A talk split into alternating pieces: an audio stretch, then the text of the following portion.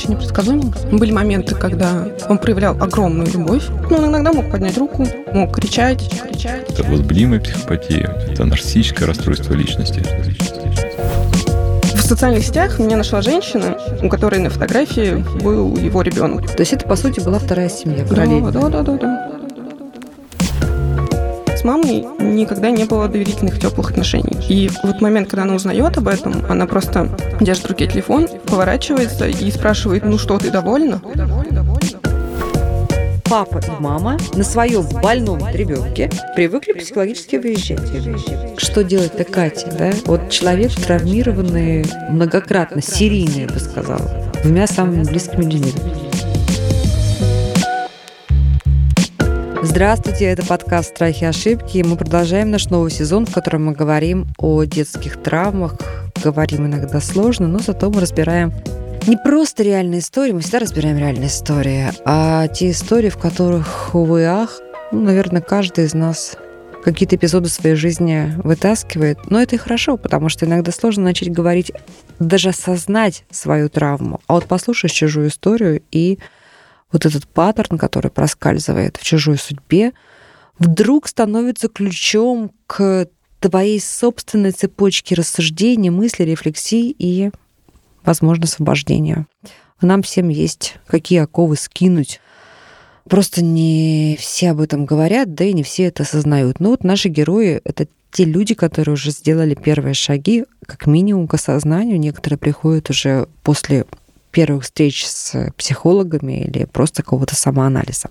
Наша сегодняшняя героиня Екатерина пришла с проблемой, которая касается ее отца, ее папы. Да? Вот у нас были уже истории, связанные с травмами отношений с мамой, а тут папа. Есть такое расхожее мнение, я, честно говоря, согласна с ним, что папа в судьбе девочки играет даже большую роль, чем мама. Но вот э, мой коллега, партнер и куратор этого сезона Сергей Мартынов, психотерапевт и руководитель экспертного совета Международного института психосоматического здоровья, не знаю, согласится со мной или нет, о роли папы в жизни Дело в том, что девочки. Любовь папы, его воспитание, восхищение отцом девочки очень большую роль играет на самооценку, на восприятие себя и на то, как в дальнейшем формируются отношения с На всю оставшуюся жизнь. Да. Вот наша героиня Екатерина пришла со своей историей. Она, ну, если кратко, мы думали, как это назвать, наверное, непредсказуемость поведения отца, а проявлялась это в том, что маленькая Катя никогда не могла знать, с чем ее папа встретит, с восторгами, восхищением, либо с обесцениванием, гневом, обвинениями. Ну, она расскажет нам свою историю сама. Да, добрый день. Здравствуйте, Катя. Здрасте. А, даже не знаю, с чего начать. Я просто первый раз рассказываю прям на людях эту историю.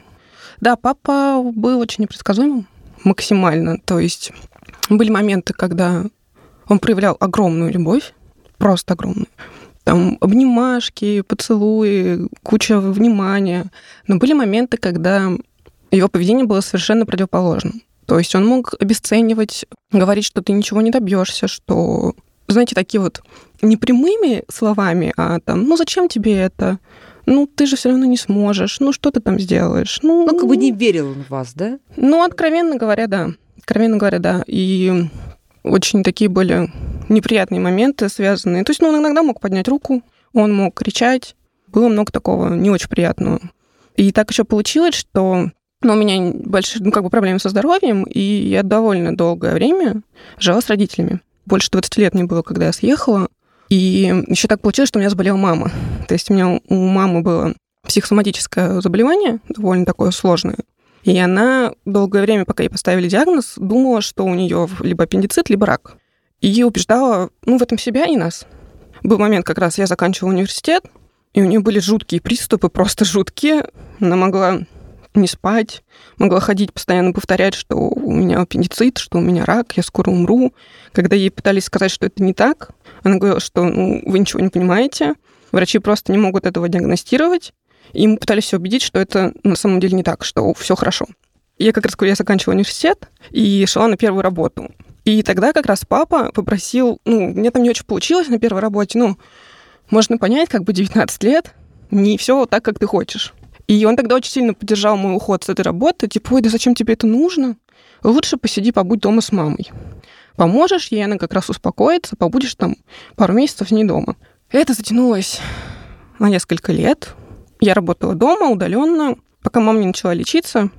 Были такие моменты, когда он отключал телефон и пропадал. И то есть у нее приступ, телефон выключен, он недоступен, и я просто не знаю, что мне делать. Я не знаю, как ее успокоить, как себя вести. А он включал телефон намеренно? Я полагаю, что как минимум часть моментов этого было намеренно. А почему он так делал? Устал? Нет. Скорее Ну, всего, он, в принципе, не очень хотел, я так понимаю, брать на себя какую-то ответственность и, наверное, не справлялся с этой ситуацией. Ну и в тот момент, как раз когда мама болела, в социальных сетях меня нашла женщина, ну, у которой на фотографии как бы был его ребенок. А, офигеть. И она отлайкала мне там все фотографии. То есть она мне ничего не написала. Она отлайкала все фотографии. Решила проявиться. Да, я зашла к ней на страницу. А это же, ну, это после школы уже было. Да, конечно. Мгм. И там было прям взрослый уже такой мальчик, лет, наверное, 8-9. С узнаваемыми чертами Уф. отца. У него там было даже написано имя, фамилия, отчество под этой фотографией этого мальчика. Ну, там можно было не писать, там просто вот копирка. Но я никому не рассказала об этом. И с папой тоже вы это Нет. не обсудили? Я не смогла. То есть это, по сути, была вторая семья, параллельно. Да, да, да, да, да. Вторая семья. И, скорее всего, психосоматическое расстройство мамы Я это думаю, тоже она подозревала. была реакция на ту бессознательную информацию, интуитивно Да. воспринятую. Мгм. Ее тело реагировало, потому что она И не кричала, могла, что я без помощи, помоги мне, останься, да? и Мгм. она не могла отреагировать вербально, она не могла это обсудить а с мужем, потому что он избегал этих обсуждений. А ее тело показывало, что я не могу жить с этим. Да. Но я молчала и держала это в себе. Прошло еще довольно долго. Тяжелейшая нагрузка. Ну, Да, даже не сейчас я вспомнила эти события, и я эмоционирую, хотя это, по сути, уже все проработано. А скажите, Катя, вы сказали, что у вас есть какие-то ограничения по здоровью, да? А когда они появились и каковы они, можем обсудить? Ну, это с рождения. У меня проблемы с сердечно-сосудистой системой. Как бы меня с детства, кстати, почему я еще долго жила с родителями, меня очень гиперопекали. И у вас была клапан? операция. Клапан? Ну да. Вы были оперированы в детстве? Да, да, да. И больше никаких... Да нет, будет еще.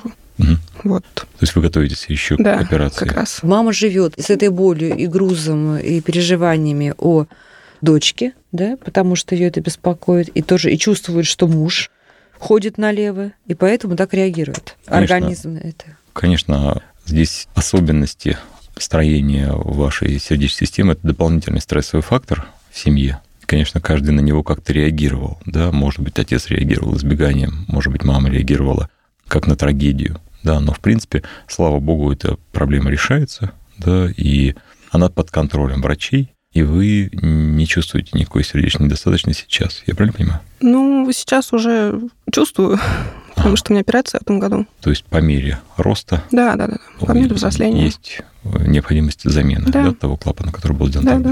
да. Мгм. И вы столкнулись с тем, что мама больна и не проявляет вовлеченности в вашу жизнь в той мере, в которой вы в этом нуждались. Я правильно понимаю? Ну, в целом, да. Мне кажется, даже И- более того, и мама требовала поддержки от э, Кати. М.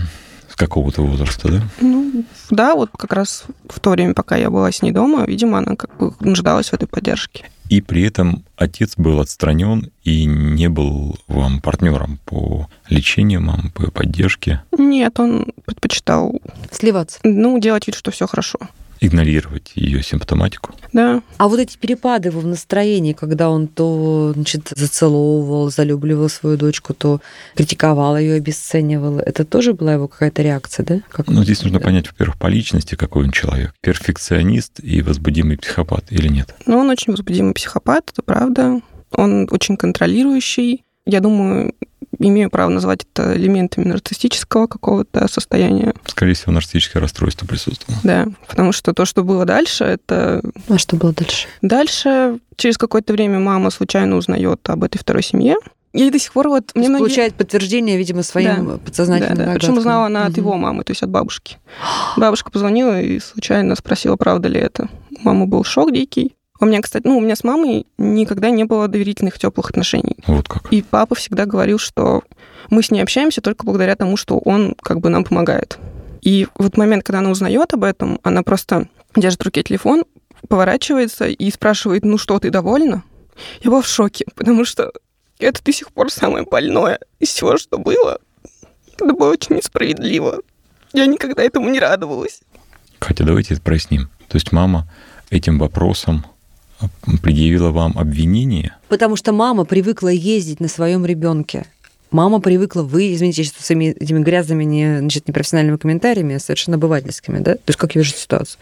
Мама привыкла, что у нее есть во всех сложных ситуациях подушка безопасности. Или там, не знаю, жилетка, тазик, не знаю, что, на который можно все вывалить. Я думаю, что это была просто совершенно... Наверняка маме потом было стыдно, она переживала Да, по она этому очень поводу. переживает до да. сих пор. А это рефлекс, который она выработала. Они оба, папа и мама, на своем больном, между прочим, в тот момент ребенке, не вполне здоровом, привыкли психологически выезжать. Наталья, с вами Извините. мы год психотерапии заканчиваем за 10 минут, благодаря вашим интерпретациям. Извините, пожалуйста. Спасибо вам. Я, я- знаете, я бы я, вас приглашал на некоторые приемы, чтобы двигаться быстрее. я по-женски. Скажите, Катя, как вы это воспринимаете? То есть э, готовы ли вы эту интерпретацию принять, вот, которую дает Наталья? Да, я думаю, что так и было. Скорее всего, это моя главная проблема. И я была долго в психотерапии, я до сих пор в ней. И я думаю, что это правда. Самая большая моя беда в жизни — это то, что у меня очень рано появились дети, и, к сожалению, эти дети — мои родители. И я думаю, что, наверное, я была всегда как-то чуточку взрослее, чем хотела бы быть, скажем так. Но на этом как бы веселье-то не закончилось. Я говорю, я очень плохо помню прям события того времени, но точно помню, что эта женщина работала с отцом вместе, у них был бизнес совместный. И папа предложил мне работать с ними. Класс. И я согласилась. Мама не сопротивлялась, не была против, как бы. Все удом. Да, я согласилась, и я помню, что я очень хотела доказать папе, что я как бы что-то могу. Что у меня получится, что я смогу чего-то добиться, что могу помочь им принести как бы какой-то заработок. И на этом, на самом деле, в моей жизни начался ад, который длился больше года, потому что эта женщина изводила меня просто так, как не изводил никто никогда. То есть сказка о мачехе, да? Прям да, сразу- да, прям не сказка. Это просто вот, мне Мгм. кажется, в сказках такого не было написано. Например. Ну, меня гнобили всем коллективом. То есть меня могли устраивать недели молчания, без какой-либо причины. Просто захотелось. В кабинете везде были расставлены фотографии отца с его ребенком. Могли обсуждать какие-то мои совершенно никого не касающиеся личные вопросы, просто выносить. Не могли специально задерживать зарплату. И если я, например, просила ее выплатить, просто издевались и говорили, что типа из-за тебя теперь никто другой не получит зарплаты. Однажды мне... У меня было... Я, как бы, я в тот момент съехала от родителей, жила уже одна. У меня был кот. И мне несколько раз задерживали так зарплату, что мне нечего было есть до такой степени. И мы с котом просто последнюю еду делили на двоих. Кот делился с вами. Да, можно так сказать. И она унижала просто всячески. А отец это виделся? Он говорил, что она святая женщина. Она а вы может- придираетесь, да? Да, вы придираетесь, она не может тебя унижать. Она была бухгалтером там, Нет, она была владельцем бизнеса. то есть руководителем. Ну да. Офигеть. И он отдал меня ей в подчинение. Да, тяжелое испытание. Ну, это вот история, когда, когда мы сказку чудовищную читаем, что когда мачеха говорит, вывези свою дочку в лес, да, я думаю, ну, господи, ну, это наши сказки были, да. А тут, значит, наши дни, реальность, и это еще хуже, чем в лес вывести, да. Это отдать э, дочку на ежедневное съедение, просто на расчленение какое-то. И как-то же он себе это все оправдал, да? Ну, люди же, он же себе не говорил, что он я людоед, да? Он говорил, что Дело в том, что я думаю, что эта женщина очень двуличная. И ему Да, она да, говорила совсем не то, что говорила вам. вообще И при говорила- нем вас не критиковала. Нет, нет, она могла при нем меня критиковать. Ну, но за очень- конкретные вещи. Да, за конкретные вещи. То есть, И так, чтобы это была, скорее всего, демонстрация, Конечно. какая вы на самом деле. Да, и как она- да? какая я бестолочь, и как правильно она меня критикует. Воспитывает. Ну да. Воспит- Учит воспитывает, работать. Да, да, да. Да, это именно так. Я думаю, что когда отец столкнулся с реальной информацией о том, как он с вами поступает, он наверняка сам был в шоке. Он узнал это? Да, он узнал, он долго не хотел в это верить. Мгм. Он перевел меня на другое отделение бизнеса, отдал мне полностью ветку, которую, кстати сказать, когда я работала с ними вместе, у меня все из рук плохо, вон плохо получалось. Как только меня отправили на отдельное направление, Мгм. оно выстрелило меньше, чем за полгода и начало приносить прибыль, которую не приносила никогда. Это один из проектов, которым я горжусь больше всего. А папа признал. Нет. успех ваш? Как только мой успех появился, он отобрал это, как бы сказал, что типа тут ничего не получается, тут все будет плохо. То есть ты молодец, ты все сделала, но я хочу это продать. Не, ну правильно, как бизнесмен поступил правильно, в, в- в зоне роста продал все. Да. Очень цинично, Да, все очень ра- логично. прагматично, прагматично все Да, сделал. тебе что могу- и подтверждение вашего успеха на самом деле. Ну, я знаю. Я научилась себя видеть свои успехи, скажем так. Потом. Что было дальше? Дальше это продолжалось все до того момента, пока она не начала отправлять мне сообщения из разряда, что твой отец умрет, я все равно получу все деньги. Прелесть какая. И хотя мне вообще как бы... А вы не прислали это отцу? эти Не однажды он увидел случайно. А, он очень любил устраивать мне репрессии. Она рассказывала ему, что я ее довела, и ей плохо. Он приезжал ко мне и устраивал мне сеансы психологической пытки, я это так называю. То есть он мог вывозить меня, мог при людях орать на меня и говорить, какая плохая, как я ее довожу. Прям это могло длиться часами. И у него была любимая фишка, он вот устраивает тебе такую выволочку, а после этого можете что-нибудь подарить. Либо денег дать. Ну, типа извинился. Ну, типа, да, но обязательно материально. Я должна, ну, как бы сказать, быть честной с собой. И я понимаю, что я оттуда не уходила не только потому, что мне так хотелось перед отцом что-то доказать, а потому что я была достаточно инфантильна. И, наверное, это, как сказать, какую-то финансовую выгоду все-таки вторичную я имела в этот момент. Потому что, То есть ну, это казалось более безопасным, чем какой-то мир неопределенности, Мгм. потому что Ну вы, да. вы к нему тоже не были готовы, правильно? Да, да. Ну, в итоге случилось так, что мама узнала о том, как она со мной себя ведет. А Она откуда узнала? Я не знаю до сих пор. То есть не от вас? Нет. Уже, Я- видимо, я- какие-то свидетели, наблюдатели сообщили. Видимо, да, потому что как-то один раз я пыталась что-то сказать маме, и после этого мама тоже снова начала устраивать, ну, как бы плакать, переживать, и пожаловалась отцу, и он устроил мне опять же истерику, там ударил, ну, и все такое. Было ужасно. За то, что вы не бережете мать. Да, Класс. из-за того, что маме плохо из-за меня. Проявил заботу о женщине, которая изменяла. Отлично. Да. Гениально. И дальше? Она узнала, я до сих пор не знаю, что у них произошло. Я на тот момент, потому что уволилась, как только он продал этот, решил продать этот бизнес, я как-то взяла себя в руки. Я вот поняла, что, наверное, если я это смогла развить, то я и в другом месте смогу развиться. И я тут ушла. И вообще перестала от него материально зависеть. И через какое-то время я узнала о том, что все прекрасно, отец в семье с мамой. Ту женщину он просто выгнал. Мама приняла его назад. Э, Мама что-то сделала такое, что ему пришлось ее выгнать, и до сих пор он просит у мамы прощения за все, за то, что вел себя так со мной и все остальное. Резкое изменение. У меня ни разу не попросил. Интересно. А какие версии? Полагаю, что что-то связанное с бизнесом, возможно. Какой-то конфликт у него был с той женщиной. Ну, я думаю, что он давно хотел от нее потихоньку избавиться. Скорее всего, она просто перестала ему быть удобна. И он просто не мог найти повод. А тут хороший повод. И типа, ну, он, я думаю, что он не хотел уходить из семьи. Ну, иначе бы он это сделал, наверное, я так полагаю. Ну, видимо, да. Тем более там был ребенок. Итак, Катя оказалась жертвой двух своих родителей. Правильно я понимаю, да? У каждого со своей значит, э, коробушкой с погревушками. Причем не в плоскости особенностей характера, не в степени особенностей характера, да, я так понимаю, что гораздо более серьезные какие-то там проблемы, чем просто, ну, Ну, вот такие не особенные. Это расстройство личности отца. То есть мы можем предполагать, э, без диагностики, к сожалению, тяжело поставить диагноз. Но, скорее всего, то есть есть ну, у меня гипотеза, что это клинические проявления. То есть это возбудимая психопатия, это нарциссическое расстройство личности. И, конечно, с таким характером очень трудно формировать какие-либо близкие отношения. То есть они просто невозможны. Потому что даже понимая, что он натворил что-то, он может это искупить только финансовыми Да. какими-то подарками. Потому что у него нет психологических ресурсов для того, чтобы сделать это от души, а, на уровне эмоций. Что делать-то, Катя, да? Вот человек, травмированный многократно, серийный, я бы сказала, двумя самыми близкими людьми, двумя самыми значимыми взрослыми. Мы, конечно, видим, что это случай благополучный в том смысле, что, видимо, генетика, природа какая-то, внутренняя сила врожденная позволила этой девушке прорваться, да, выпрыгнуть, вырваться, осознать проблему, начать ее прорабатывать. То есть она просто выжила, и дальше гребет со страшной силой, да? Но это же не отменяет тех травм, они не зализаны все равно. Да, Что эти, делать-то? эти травмы необходимо проработать в ходе психотерапии. Какая-то психотерапия уже началась, и в ходе этой психотерапии вырабатывается более рациональное отношение к тому, что произошло. А главное, что вот такое происходит замещающее родительство в психотерапии. Она сказала об этом, да, что стала родителем своим родителям. Нет, тут про Это меня, наверное, другое. Это следующий уже Мгм. шаг, да, Мгм. то есть э, когда отчасти эта родительская функция, она исполняется психотерапевтом, отчасти. Я поняла. А потом, на следующем этапе психотерапии, она передается самому пациенту, и он становится вот этим принимающим, поддерживающим родителем самому себе. И мне кажется, что вы как раз вот сейчас выходите на эту стадию, когда вы можете уже дистанцироваться от э, этого сюжета вашей биографии и поддерживать себя самостоятельно.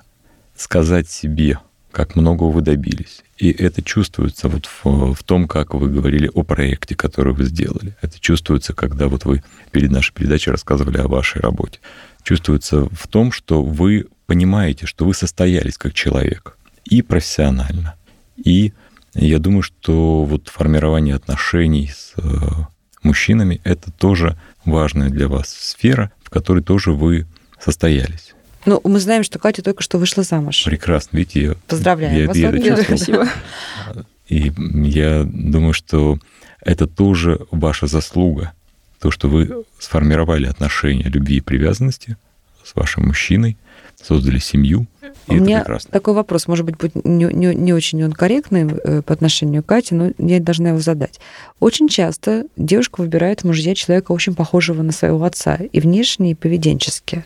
Вот ваша ситуация как? Тем более вы уже, я так понимаю, когда встречались с своим будущим мужем, вы уже начали прорабатывать да, историю Вот э, с отцом. Знаете, мне кажется, это меня и спасло, что я уже достигла какой-то определенной терапевтической стадии, когда Когда образ отца, осознавали. Он был уже более или менее принят. То есть я сейчас нахожусь на стадии, когда ну, меня как бы травмируют воспоминания, когда я вот так о них рассказываю, но я принимаю фигуру отца, то есть я понимаю, что да, у него были определенные травмы, которые сделали его таким человеком, но это не значит, что я должна его ненавидеть или что я должна его обожать. И вот мужчина, которого я выбрала, я осознаю, что в нем есть черты характера, похожие на моего отца, но есть и черты характера, не похожие на моего отца. И это две разных личности. Я не могу сказать, ориентировалась ли я на образ отца, или я выбирала мужчину полностью противоположному образу отца. Ну, какие-то, конечно, есть черты. Две разных кажется. личности, отец и муж. Да. Мгм. Вот Не прям- две разных личности в муже. Нет, конечно. Слава богу. Смотрите, Нет. а Упаси Боже от такого. очень хорошо, что вы замечаете их отличия. Очень хорошо, что вы не транслируете отношение к отцу на отношение к мужу. Но, во всяком случае, стараетесь этого не делать. Я учу себя тому, что хотя мне это всегда очень тяжело дается. Это вот единственное из того, что мне прям дается очень тяжело. Я учу, что если мой папа изменял, это не значит, что мой мужчина тоже будет так себя вести. По крайней мере, пытаюсь себя этому научить. Что это то, с чем нужно жить. Конечно, когда отношения людей гармоничны, то есть когда люди стремятся удовлетворять все потребности друг друга, то не до измен им. Ну да. Они э, вовлечены в отношения целиком и телесно, и эмоционально, и интеллектуально. И, конечно, это определенная работа по формированию таких отношений. Но судя по тому, что вы недавно вышли замуж, скорее всего, ваши отношения как раз э, созданы таким образом, чтобы удовлетворять все потребности и ваши, и вашего супруга, и в этом направлении нужно двигаться и дальше. Что Кате нужно держать в голове, имея вот такой анамнез, да? Модель поведения мамы, модель поведения папы, вот каких она ошибок должна, или повторения каких сценариев она должна избежать, как она должна их почувствовать, или вообще об этом не думать. Тут видите несколько сценариев, которые могут быть опасны. И там, излишняя ревность э, к супругу может подталкивать его на удаление, там, увеличение дистанции, отгораживание и в итоге на формирование отношений с другими женщинами. И не сформированная привязанность с мамой может мешать формировать отношения с э, детьми. Но поскольку вы очень осознанный человек и стремитесь к тому, чтобы осознавать все свои проявления, это правильный путь для того, чтобы не повторить ошибок ваших родителей и сформировать самые лучшие отношения и с вашим супругом, и с самим собой, и с вашими детьми. Чего вы сами боитесь, Катя, рассуждая о своей жизни? Вот вы человек, который уже очень многие вещи проработал, осознанный, как Сергей говорит. Вот Где вы видите зону риска? Что бы вы посоветовали тем, к сожалению, многим, у кого была похожая ситуация с родителями? Ну, во-первых, я очень устала. Накатывает это осознание того, что ты очень устаешь, потому что тебе приходится учить себя замечать свои достижения. Ты учишь себя любить себя. Ты учишь себя быть нетревожным. Учишь себя ловить со стороны себя в какие-то моменты, когда тебя начинает накрывать. И это тяжело, но это действительно то, что делать необходимо, если ты не хочешь разрушить свою жизнь. Ну, вы же молодец, что вы этим занимаетесь. Да. Это, же, это же невероятно круто, на Это- самом деле. Наверное, да. Из того, что вы говорите, вы правы по поводу ревности, потому что у меня бывают прям приступы, на самом деле, абсолютно необоснованной ревности. И даже муж мне пару раз говорил, ты понимаешь, что ты такой ревностью оскорбляешь меня, хотя я никогда не позволял себе давать тебе каких поводов вообще, и это правда. И это для меня сложно. Это то, как раз над чем я сейчас больше всего работаю, над древностью. Какая вы умница. Спасибо. Если бы все ревнивые девчонки хоть иногда задумывались о том, что над этим нужно работать. Да, да, ничто так не разрушает отношения мужчины и женщины, как безосновательная ревность. Ну вот я так понимаю, что эта ревность Катина и страх измены это не только из-за того, что у ее папы была вторая семья, и что вот э, невольно пытались родители на нее повесить какую-то ответственность. Это, видимо, еще из-за того, что она никогда не знала, какая реакция будет папы на ее поступки, да? Вот и, не, и не, не только факт измены. И а... не чувствовала вот этой без, э, безусловной любви. Угу безусловной привязанности не была принята целиком, и поэтому постоянно сомневалась, правда, Катя? О, да. А любят ли меня? А за что меня любить вообще? Каких молодых людей я себе выбирала вот в более ран... в раннем возрасте больше? Mm-hmm. Это просто, конечно, до сих пор иногда испытываю стыд за то, что в целом позволяла людям относиться к себе настолько неподобающе, что вот к отцу, что к этой женщине, что к молодым людям. Иногда за это бывает даже стыдно, то, что я не отставила себя там, где надо было. Угу. Вы услышали металл в голосе в этот момент. Похоже, вы научились себя отстаивать. Даже иногда чрезмерно. А еще я очень контролировать люблю все, что связано со своей жизнью. Но иногда я забываю, где заканчивается моя жизнь и начинается жизнь других людей. Вот. С этим тоже сложно. Кать, спасибо вам огромное за искренность и за глубину всей этой истории, и глубину вашей проработки, и глубину вашего сознания. Потому что не устану это повторять вряд ли у нас здесь будет какая-то история в этом сезоне. Вот знаете, настолько уникальная, эксклюзивная, что мы скажем, вот надо же, такое вот произошло, просто один случай на 100 миллионов и на много веков. Да? К сожалению, огромному. Все эти драмы и трагедии даже, которые мы разбираем в контексте детских и юношеских травм, они, к сожалению, очень типичны. К сожалению, их может быть там 100 или 150 основных сценариев, может быть даже меньше. Разница только в том, что кому-то везет, как нашим героям, которые выгребают. Потому что раз они дошли до, до микрофона и пришли сюда к нам, к психотерапевту и э, на этот разговор, значит, они уже много сделали. А кто-то по разным причинам вот просто смирился не просто тихо умирает. Пожалуйста, те, кто смирился, не надо, давайте, давайте разбирать. Идите к психологам, идите к друзьям, начинайте сами с собой разговаривать. Приходите к нам на программу. Много способов есть. Да? Это, это вопрос не про деньги и какие-то там невероятные ресурсы. Это вопрос про то, что начать исправлять ту боль, которая с вами случилась. А боль случается, к сожалению, практически с каждым из нас. Спасибо огромное. Куратор этого сезона, мой партнер в этих эпизодах, эпизодах, в которых мы разбираем детские и юношеские травмы, психотерапевт, руководитель экспертного совета Международного института психосоматического здоровья Сергей Мартынов. И спасибо большое Кате, которая искренне рассказала нам свою историю. Мы ждем вас, друзья. Пишите нам, приходите к нам в качестве героев. Будем работать. Наталья Лосева, подкаст «Страхи и ошибки». Подписывайтесь на подкаст на сайте ria.ru в приложениях подкаст с Web Store и Google Play. Комментируйте и делитесь с друзьями.